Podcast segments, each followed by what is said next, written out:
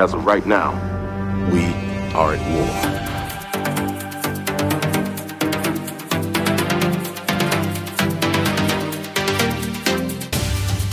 How desperate am I? You call on such lost creatures to defend you. How desperate am I? You threaten my world with war. You steal a force you can't hope to control. You talk about peace and you kill because it's fun. You have made me very might not be glad that you did.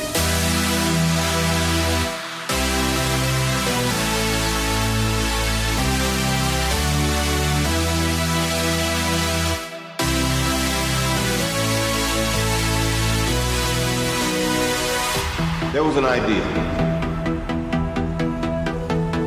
to bring together a group of remarkable people, see if they could become something more. Like the battles that we never could. Welcome to Fury's Finest, a podcast for the discussion of Marvel Crisis Protocol and the Marvel Universe. My name is Jesse Aiken. I'm joined by my co-host Chris Bruffett. How are we doing today, Chris? Well, Jesse, it's the best time of the year. It's spooky season. And, you know, here on Fury's Finest, we like to get a little spooky with the season. And uh, I think last year we did our Werewolf by Night little kind of Mini review. look back, review, and a little bit on the comic history. Yeah, a little bit of lore on Werewolf by Night, right? And Yeah, yeah, yeah. Thing. And this year we've got something cooked up. We're going to talk about some goblins. But first, Jesse, you were recently back from your trip to WTC. This is our first episode since your return. Yep, with many more planned. I'd hope so. We're not going to uh, get into WTC too hard right here. Those are going to be some future episodes. But how was the trip, man? Just a real quick, like, how much fun did you have? So much fun. The trip was amazing. I think something you and I talked about too before I left on the pod and off mic. Sometimes these trips that you kind of didn't expect to do and you're doing on an incredibly low budget are more fun. Oh, I Oh, mean, yeah. obviously you're more limited in a massive way, but it worked. We've both been in punk bands. We know how much fun being cheap can be. Yeah, it's exactly nailed it. Yes. So it's the Jamicano, baby, Jamicano. exactly it's that DIY punk lifestyle where it's like, yeah, sometimes you just get in a van and go places, right? And you'll you'll figure it out along the way. But I mean, I've got to thank the listeners and friends and family once again. Anyone that donated to my GoFundMe because every dollar went to this trip. So awesome, dude. got me there and like I said, I did it on the cheap.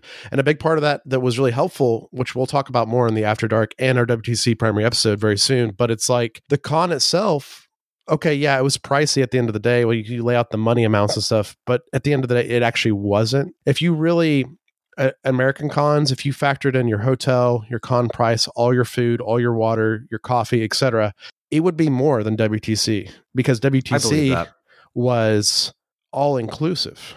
So essentially, from the moment you know it started, it was Saturday and Sunday, and you could pay varying levels of like rooms. Like you could get there Saturday, you get there Friday, et cetera. Right. So we got there Friday, paid for our room Saturday and Sunday, but additionally with that Saturday and Sunday, all three meals of the day were covered. Yeah, I, and you know, um, everybody, you guys should go listen to Jesse on the Danger Room. The That's the right. whole his whole team kind of roundtable discussion, kind of unpacked WTC from a team perspective. Very cool stuff.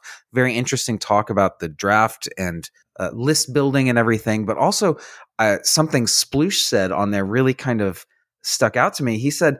This compared to an American con, this felt like an all-inclusive kind of resort yeah. It did. and that just i mean that that brought a smile to my face made me chuckle a little bit but also you know sounds just really awesome and sounds like a big stress relief from the having yes. to uh, okay now i have to find a cheap a cheap meal i can't Yes. think about the next round i can't hang out with my team i gotta i gotta find my cheap fuel i've gotta find and it's uh, never cheap. caffeine it's ne- no You're brother, dropping like it 15, is- 20 bucks for a cheap meal, I say in quotes, Well- with the, with the drink, right? if, unless And- you can find a nice grocery store that has course. a good deli close that's the secret But yeah, you factor in those commutes, you factor yes in exactly back to your round timer. This type of stuff, you know, it's kind of hard to beat. I mean, we had the same thing at Lone Star Open where it's like, it's so hard to beat a con that is literally in the same place you're you're staying. Yeah, dude. Right? Like lodging. Like that's a game changer. I have experienced that for the first time with this podcast and with MCP, and I don't think I can go back. Right. Like the commutes, like sometimes people Just- would do daily commutes to the con hall, Yeah, just traffic, You know, walking. yeah, showing showing up just in time. You miss out on so much fellowship with your fellow players and, and con goers and friends that you went with. You're not as rested. Yeah, and you're definitely not as rested.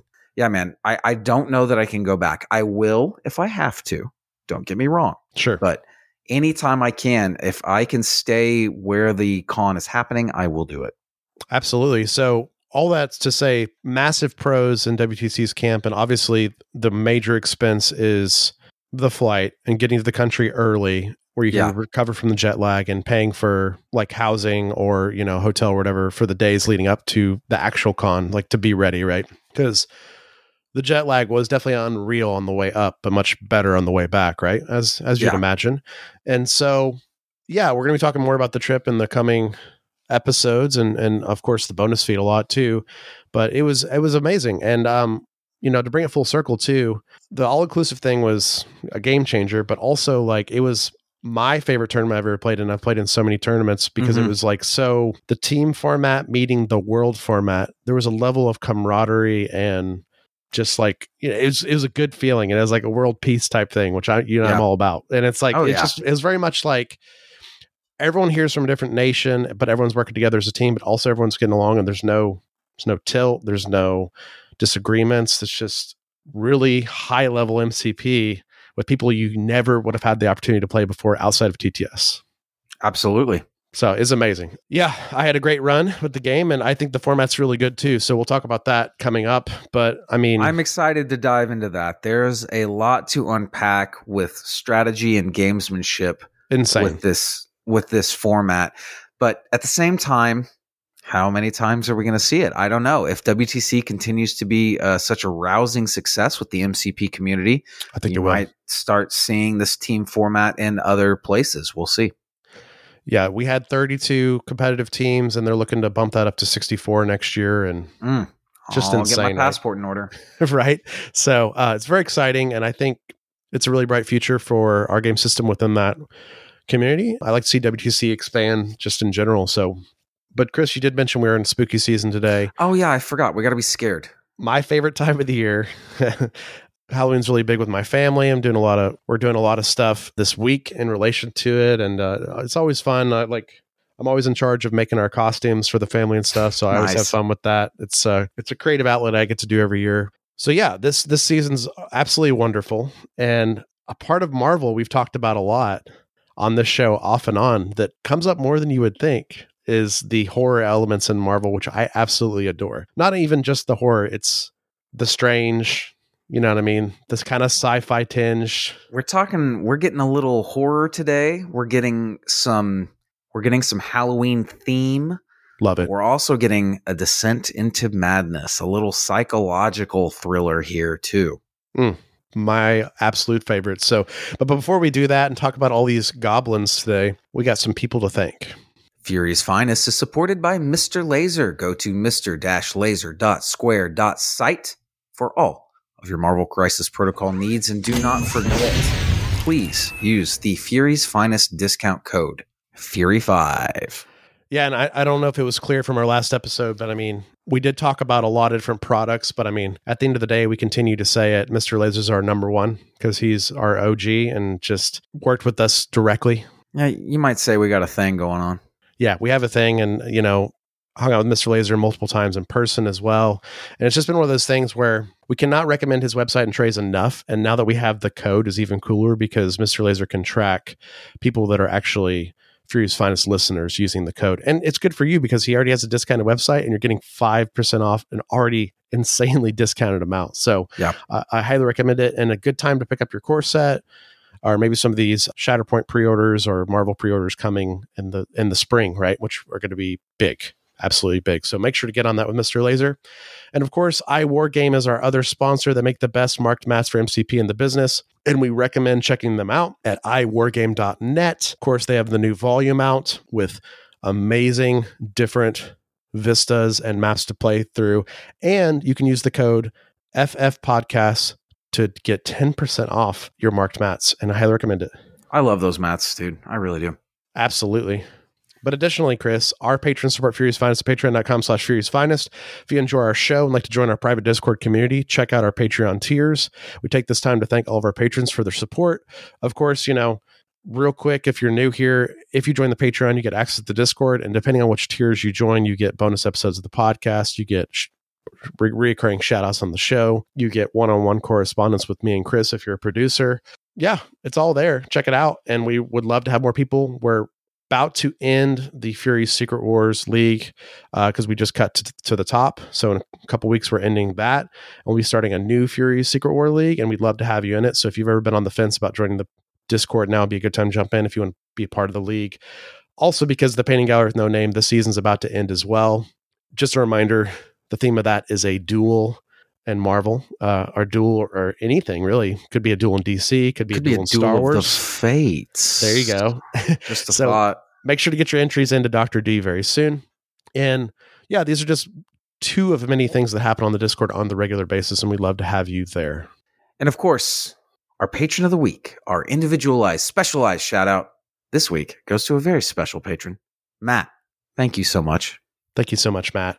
And of course, we cannot do the show without our venture producers, Rich and Sean. You guys really help us keep the lights on, help us pay our bills, keep the production and quality of the show what it is. So, and if you'd ever like to join and become a producer and help us do that, uh, check out the tiers. All right, Chris, let's jump into today's main topic, which is all the goblins all the time and the, the scariest goblin of all. Yes, we are talking goblins in Marvel with a very special focus on the scariest goblin they have ever come up with, the Red Goblin. Whew. Of course, uh, so we'll be tackling this through the lens of Norman Osborn. This will in no way be an exhaustive Green Goblin or even Goblin uh, history. That would require a lot more time than I have got for this particular episode and more time than we. I mean, that'd be a long one. That'd be like a two hour episode of just lore.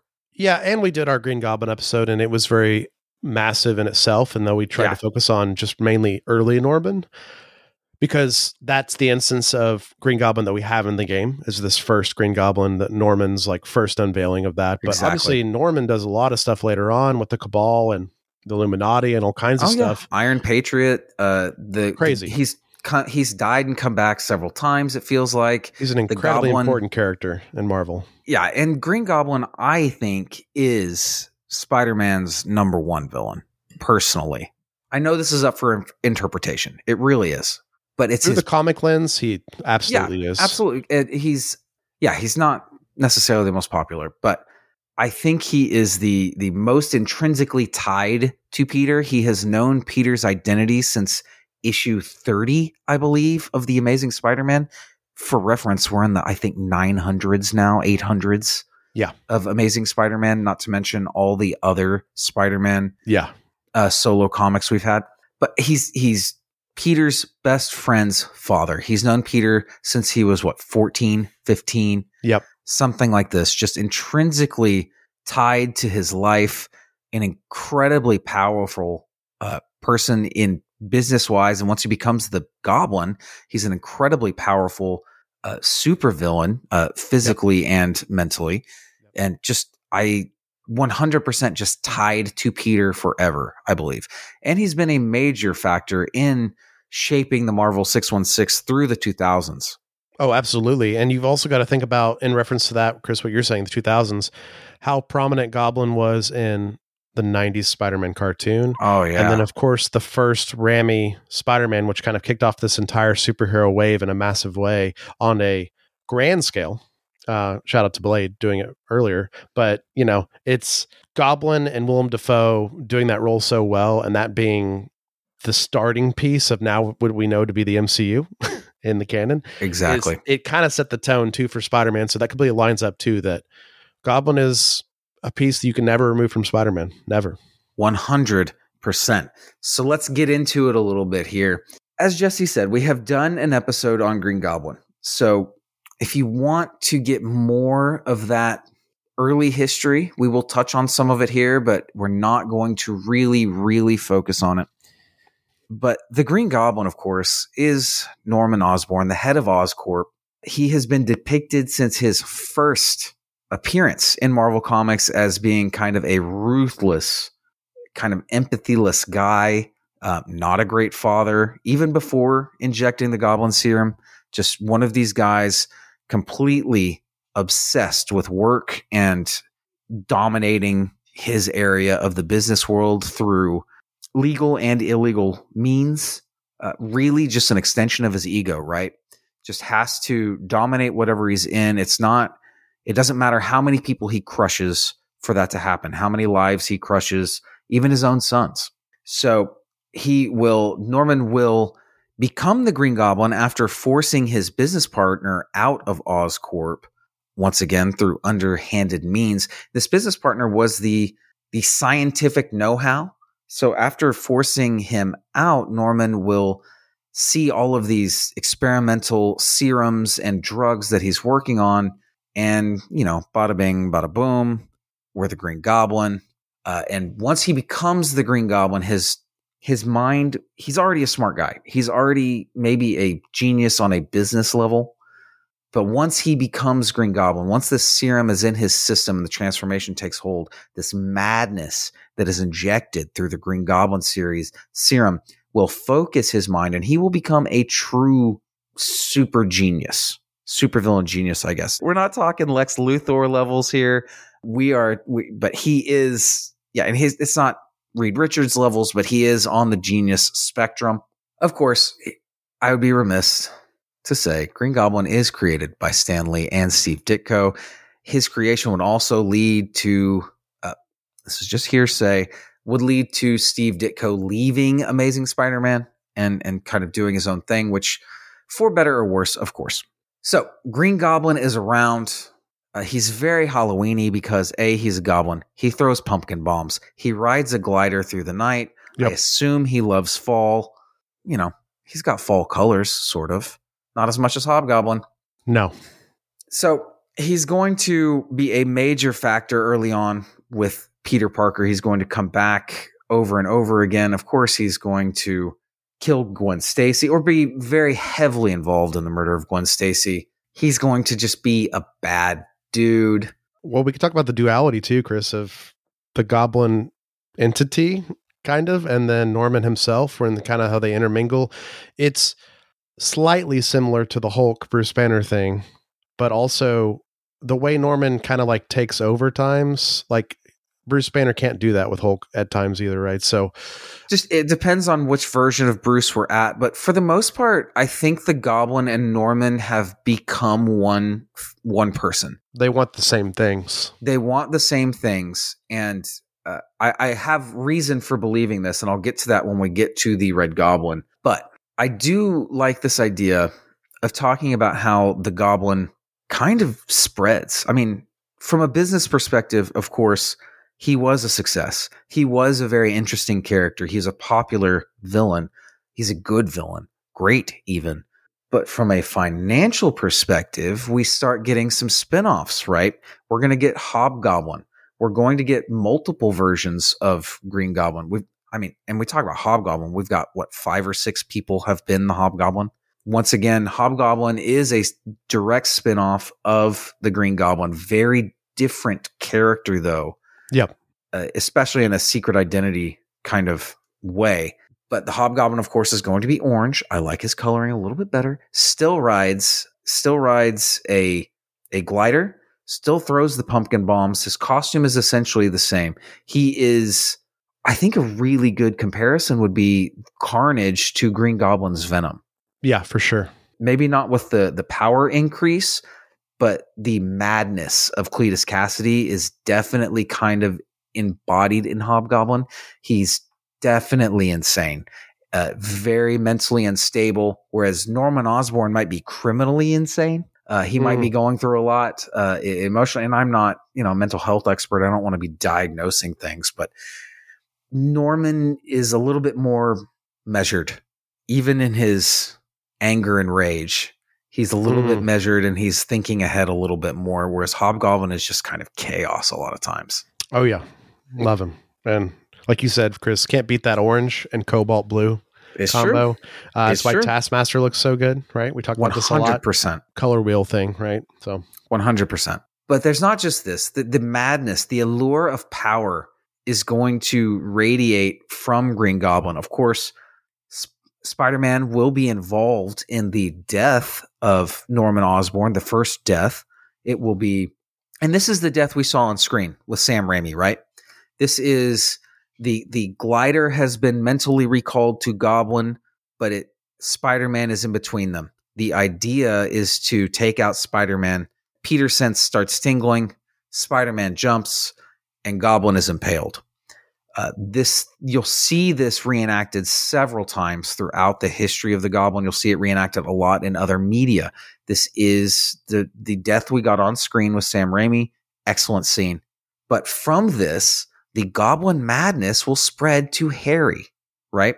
And you have to understand what's kind of crazy about this is that after injecting the Goblin formula, Norman has been absolutely worse to his son than he ever was just as Norman. He was always not good and a neglectful father, but he absolutely starts becoming antagonistic towards his own son through this time. And then after his Norman's death, Harry will take up the mantle of Green Goblin and become, you know, go through this injecting of the serum. He'll become the Green Goblin and become another one of Spider Man's just ultimate villains. Like I said, the person changes, but Goblin is still there. It's this theme through through Peter's life. He cannot Yeah. shake the Goblin. So then we're going to get the Clone Saga.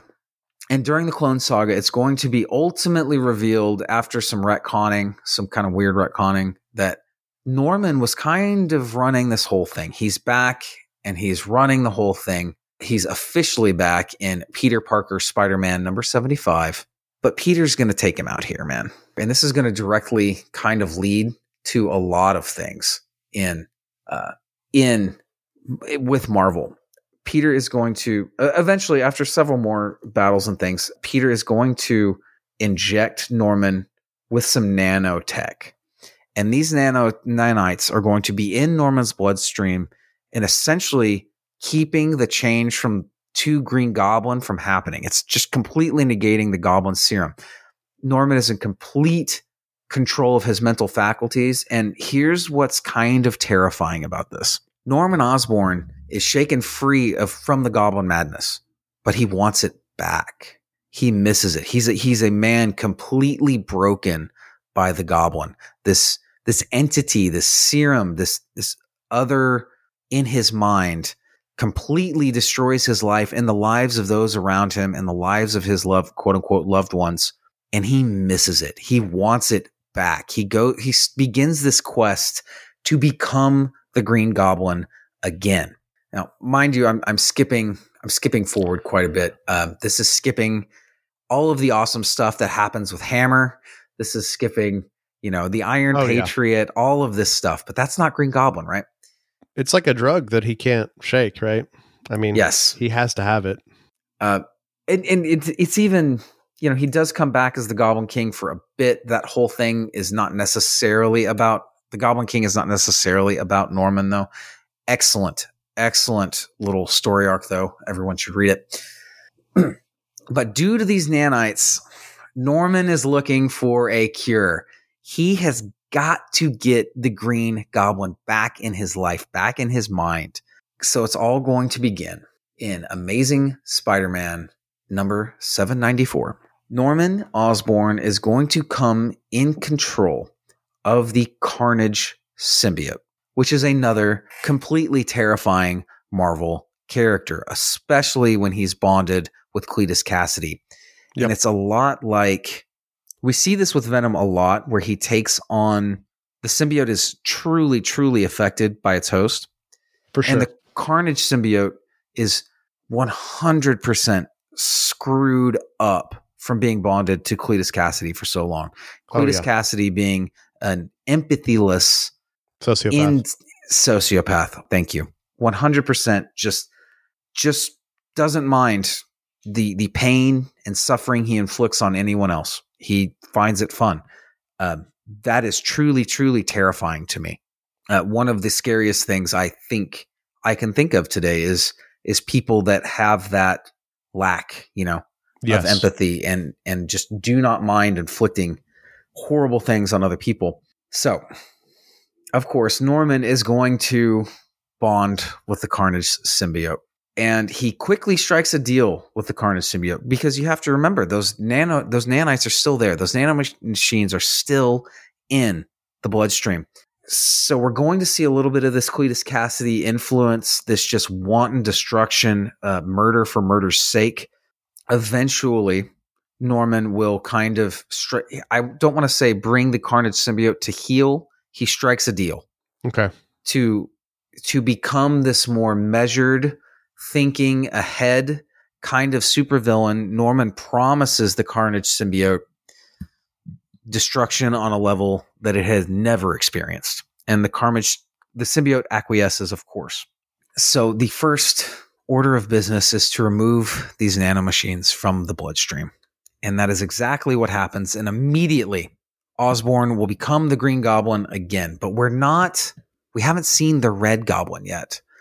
The Green Goblin will quickly confront Peter Parker after after essentially torturing J. Jonah Jameson to to get the identity of Peter back. You know, it's not entirely Jameson's fault.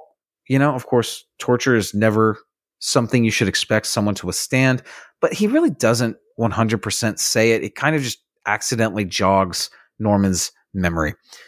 So the Green Goblin will classic in classic fashion attack the Daily Bugle going after Peter. Peter will end up winning this confrontation in once again a throwback to this this glider impaling scene from so long ago. We're going to kind of relive that.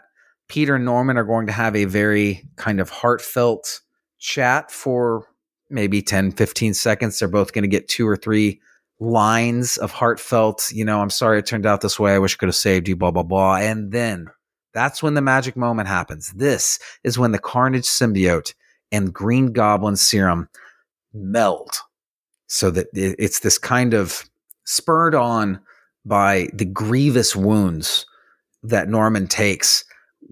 They're going to finally meld, truly, truly become one. And this is when we get the Red Goblin. Of course, I think you've probably all seen pictures of the Red Goblin. Very interesting character design, very good character design. But this guy is is seriously uh, an Omega level threat. Uh, this is the genius of the Goblin Serum, the strength, the reflexes, uh, the madness mixed with all of the powers of the Carnage symbiote.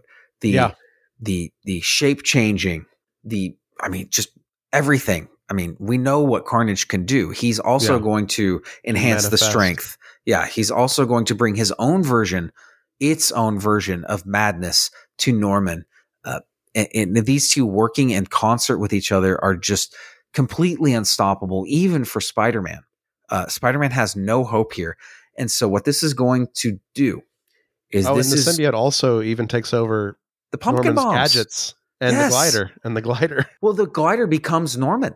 Yeah, The glider is no longer uh, an accessory Norman needs because he just Part of his body. shapeshifts into the glider. it's crazy. It's nuts kind of stuff, right? And not Yeah. only that, the pumpkin bombs are part of the symbiote and they Yes. speak now. They they they are not just they are not just thrown projectiles. They are self-propelling, semi-autonomous. Uh, they can carnages. speak little Yeah. carnages and they can bite. Terrifying. It is it is truly a terrifying thought to mix these two supreme villains into one. And he grows a prehensile tail, He does. uh, similar to Nightcrawler. And it it that- looks very reminiscent. It's it, very kind of a devil forked tail. He's got but it's another limb he's got now to work with as well. one. I mean, he's Carnage. He's got as many limbs as he needs. oh, of buddy. course.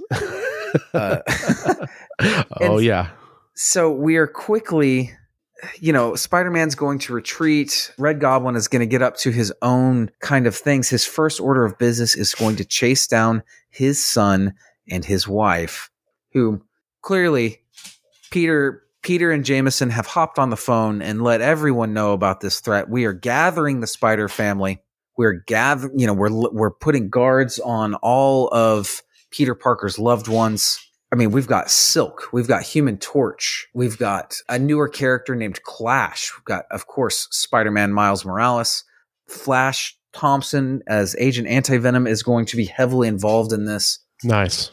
Uh, and and the long story short is Norman Osborn takes all of these people out like just in the snap of a finger. Crazy. I mean, Human Torch is another Omega level threat and theoretically should have the upper hand on a symbiote being a fire kind Energy. of, Yeah. yeah, an energy kind of thing. But here's the problem with Red Goblin he doesn't have that weakness.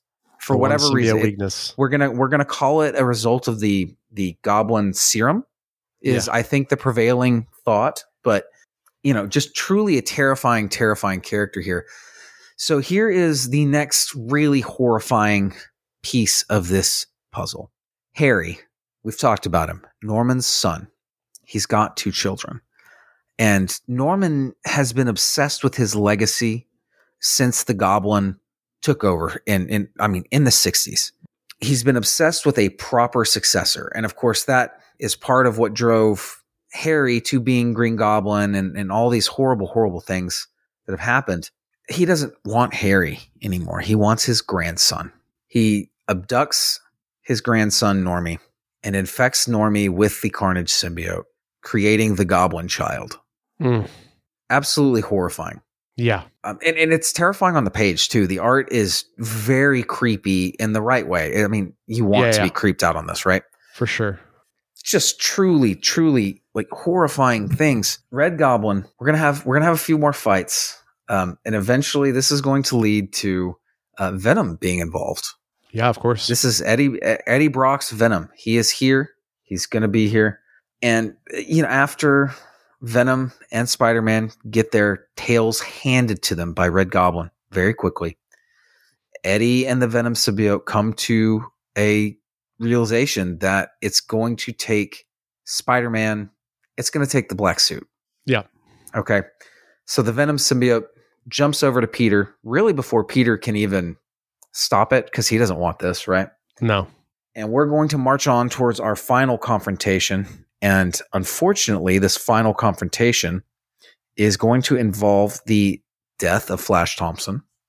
Uh, the the the Red Goblin will end up killing Flash after Flash heals Spider Man a little bit. So Spider Man is Because the anti venom Yeah, suit is the all about anti- healing. Yeah. 100 I love the anti-venom suit. It's something I need to learn more about too. But Same. It's incredible. Also, Flash has more control over that symbiote. well, and all the symbiote's people. not as powerful. It, it it has less identity for sure. Yeah. Um, and the symbiote isn't kind of a combat monster like No. all the other symbiotes. It's it's more of a support piece and doesn't really even have the same, you know, uh, morphing capabilities and things other symbiotes. If I'm correct on that, I might be wrong. Uh, I'm not an expert on antivenom, but uh, eventually we're we're going to get this this this final confrontation here, Jesse, and it's really good. And of course, I want you all to read this. I, I have left I've left a lot of little details out of this, and I'm I'm very much skimming.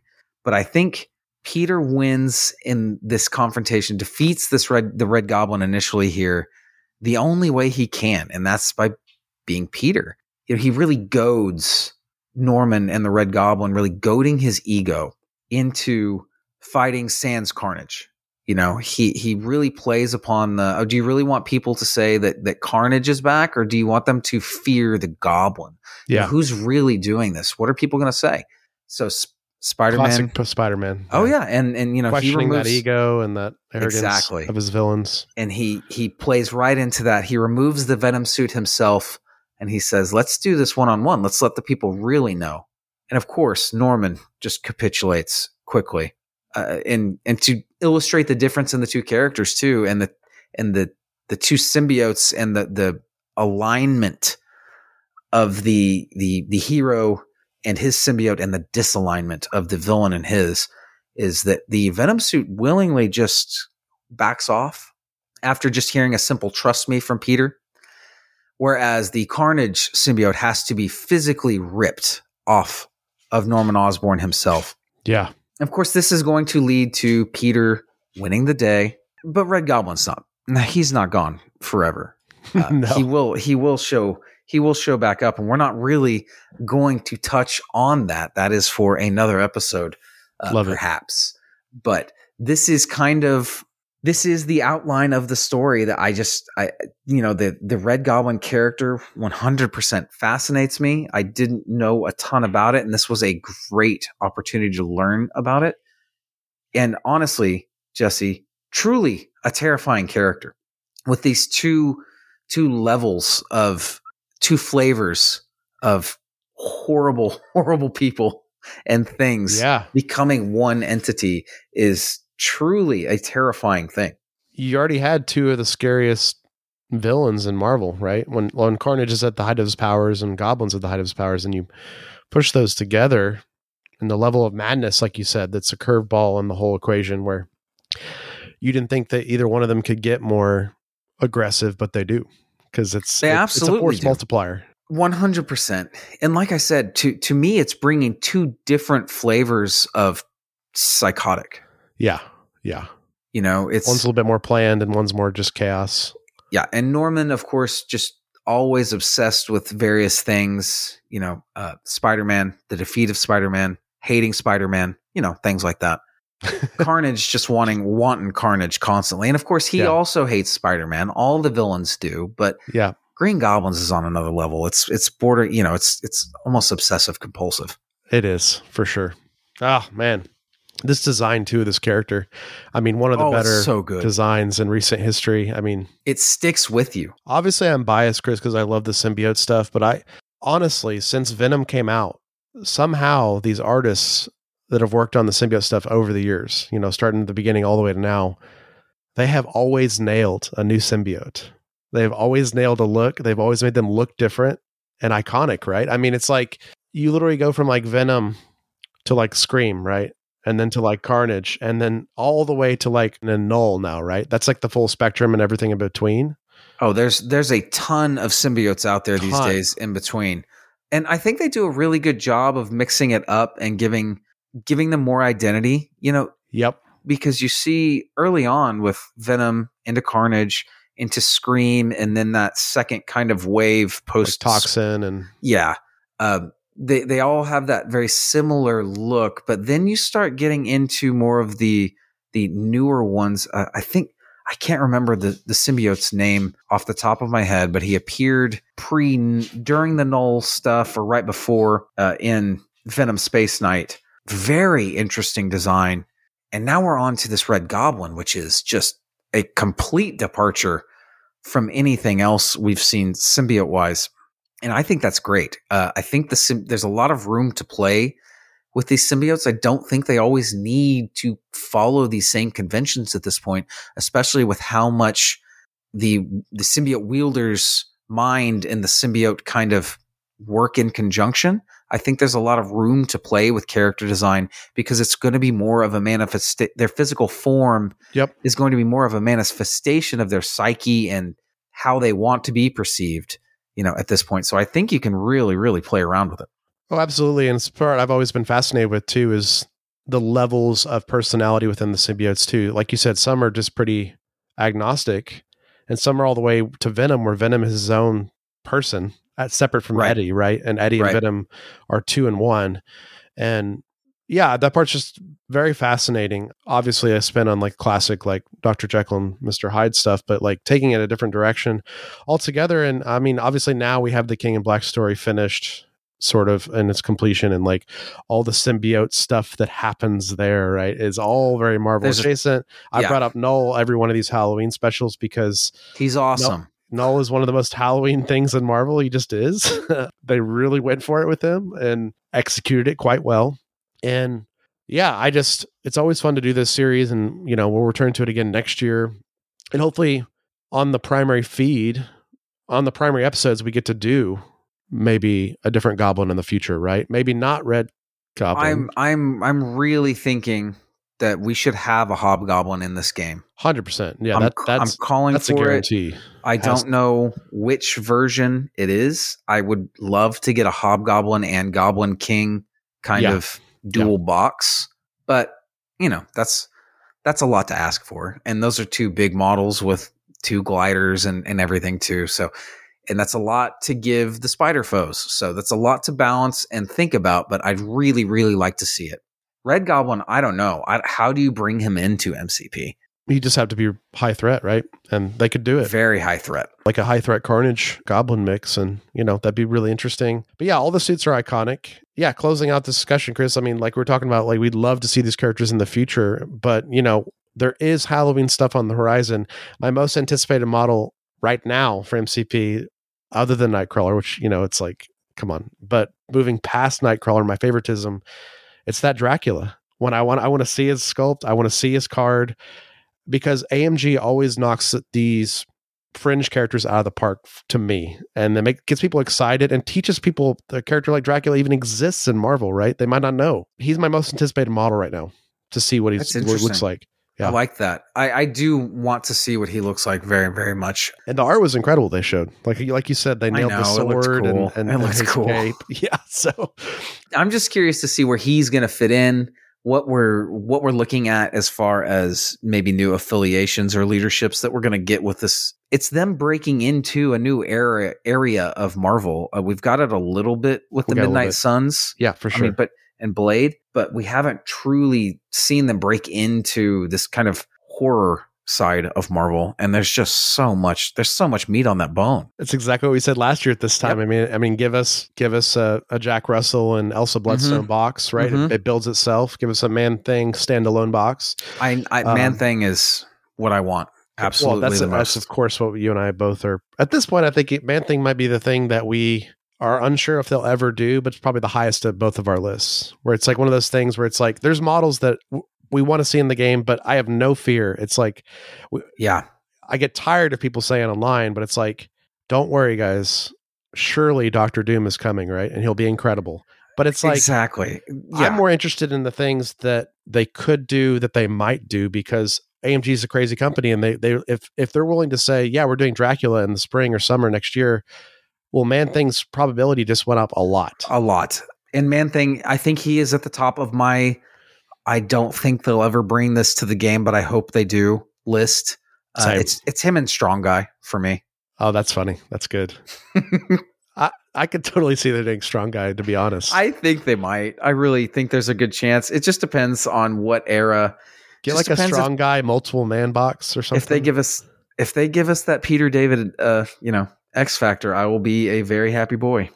That man, they're so creative. They're willing to do anything. I mean, I mean, Ben Reilly and Gwenom are coming next year, right? It's like stuff that we thought might not see for a while uh, or ever, like Gwenom, right? So I, who knows, right? Um, I mean, every time somebody's like, I'm not sure this model's coming, and you say, well, yeah, but then we have Gwenpool in the game, or yeah, but then we have this in the game. You know what I mean? They're willing to be creative, and and I love it. So something like the Red Goblin or Man Thing or very well could be in the game, and amazing striking pieces on the table because we know how AMG does sculpts and they would have a heyday with sculpts like this. Oh my gosh, absolutely. And the conversions on Red Goblin, I want to see Whew. I want to see folks, you know, figuring out how to get this model breathing fire. Perfect. Absolutely perfect. Yeah. And just make him even that much more menacing, right? So, but oh, yeah, yeah, I mean, a little bit of a goblin ce- celebration today for you to enjoy your Halloween. So, Chris, if if I were to read this run and learn about the Red Goblin, what would I read? Well, Jesse, that is a great question. So, everything we have covered today is going to be Amazing Spider Man Volume 1, 794 through 801. That's going to that's going to be this, you know, the introduction to the Red Goblin and this initial story arc called Go Down Swinging, which is very fun, very good. There's there's a lot I left out. There's a lot of little interpersonal play. There's a lot of stuff between J. Jonah Jameson and Peter that I just didn't get into. Like Love it. A lot, especially for their relationship going forward. So there's there's plenty of reason to read this still. The art's pretty good as well. Well, we also focused solely through our lens today, which makes perfect sense on Norman. But I mean, you've also got to think about this is a Carnage arc as well, right? This is a. It is. I I it's really feel, Kasady, but yeah, I think I think the Carnage symbiote of all the symbiotes is maybe the least personal, has the least amount of personal identity because it is kind of it's kind of an extension of Cletus Kasady, and you know, when it's on Cletus Kasady, that's I feel the full realization of Carnage, the Carnage character. Yeah. Uh, I don't think that symbiote has had enough. You know, they've been playing with Red Goblin for a while now, so maybe that is kind of changing. Maybe the symbiote's going to become more of a Norman Osborn extension. They also played with Carnage, obviously. No spoilers, but I mean, in a big way in King in Black as well. Yes, big time. Because uh, Venom and Carnage are obviously at the center center point of that arc. And I'm admittedly still behind on that one. So uh, that is that is something I need to get caught up on and read fully because it is very cool. it's very cool. Give me no in this game. Make us it'll, really it'll high. happen, man. It, it has to happen. Yeah, we got Dormammu. I mean, they're willing to do those type of threats and and you know and bring them into the balance of the game, right? It's like, of Absolutely. course, Dormammu is in the scheme of our worldview through the comics of Dormammu's power level and the game coalescing. Dormammu could have easily been way more than eight points. You know, he could have been 12 or something, but that's just not going to work for the game, like to play right. the game. So they always make concessions. And today we're talking about pre-recording and a little bit in the episode. I mean, this this character is omega level threat, but also we've seen what they do with the cables and the magnetos in the game and stuff where it's like game mechanics come first, right? Over like their highest power of lore or whatever. Once again, snapshots matter too they're very good at picking a snapshot, but there's also something you have to remember when going against these really big characters, especially comic wise. Peter Parker beats these got all these guys. Yeah. Right? He rotates so, around them. MCP wise. That's good. That's yeah. good. But yeah, he always engineers a situation yep. to where he can conceivably come out the victor. And so you have to remember in these that yes, a lot of these villains feel like they're overwhelming, you know, omnipresent threats and they should be yeah. it should be world domination, but in comics canon, the heroes generally engineer a situation to beat the odds. So, you know, translate that a little bit to into MCP as well. And remember it's just a skirmish game. We're not always fighting over the fate of the world. Yeah, that the Peter Parker analogy is perfect, Chris, because I mean, in our modern myth and culture we have, that's frequent where the villains are overpowered. I mean, it's like look at look at Palpatine in Star Wars, right? It's like no one comes close to his power level, but he's defeated, right? Because yeah, and because to, of his failings. And to you know make another kind of analogy here, it's you know John Cena winning every every match isn't really exciting unless he's overcoming really big odds, right? there you go. Yeah. Peter's got to overcome these giant odds. It's yes. you've got to think. Sorry, love Peter. Oh no, how's he going to get out of this one? Even though you know he's going to.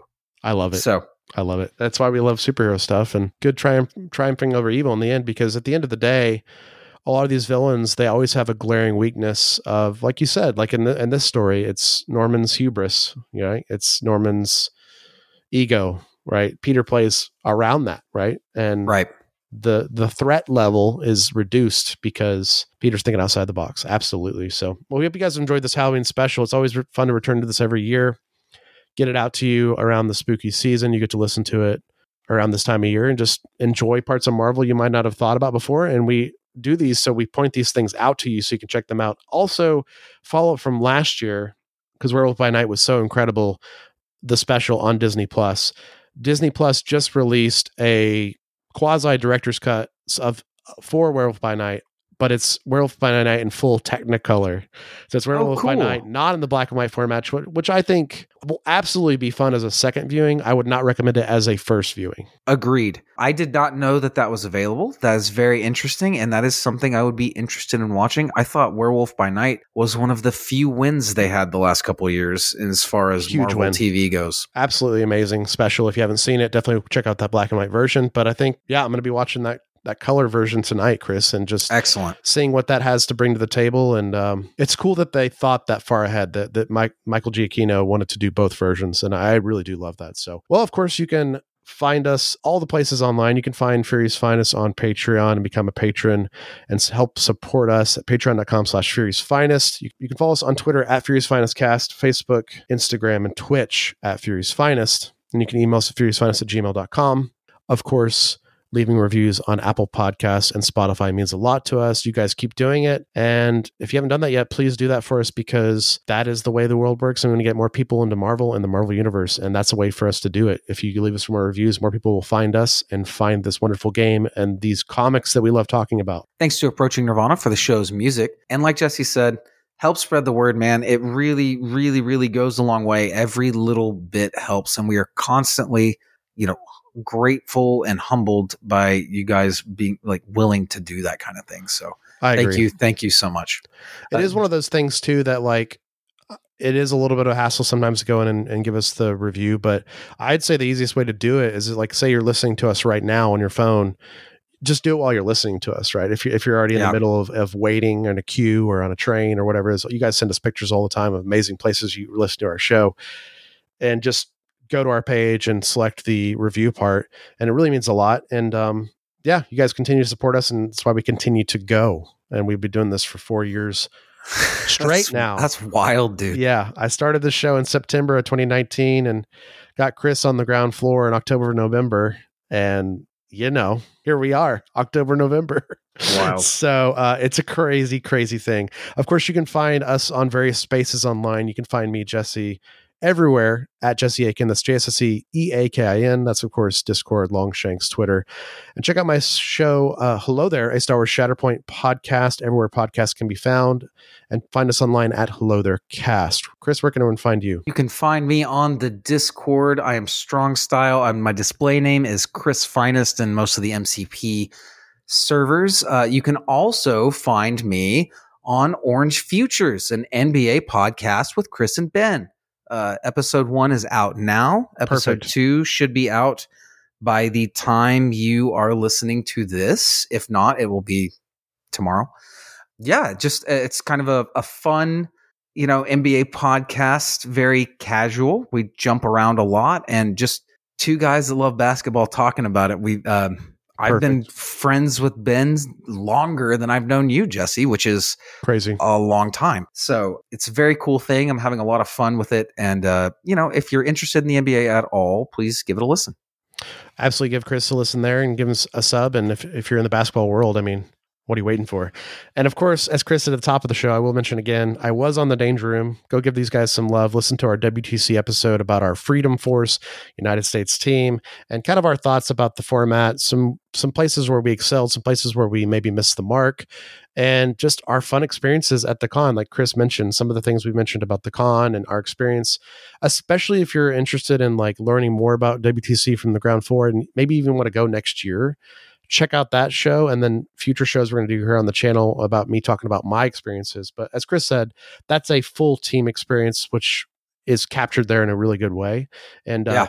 definitely let them know we sent you from Fury's Finest. That i'd love for them to get some new listeners from across the pond per se and uh, let them know we sent you. So well we hope you guys have enjoyed this nice spooky season countdown for dracula continues i i just i can't wait to see what they do with that character chris they could go so many different interesting routes right It's going to be fun, man. and I'm just a, a Dracula nut. I mean, you guys know it, but I mean, I the lore of Dracula outside of Marvel is means a lot to me. And so the fact that Marvel took Dracula, an iconic character, and did their own thing with him, I love that as well. It, it's like pop culture feeding itself in different ways, right? It's so fascinating. Yes, and I really like seeing that classic Dracula pulled out of human literature and stuffed into the superhero universe and seeing him in, interact with all these different superheroes and pop culture icons and things is very very interesting. It's like what Marvel did with Asgard a little bit, right? Where One it's just hundred like percent. And you're pulling from human culture and bringing in superhero world. and now we're here, and some of the best things Marvel's ever done has been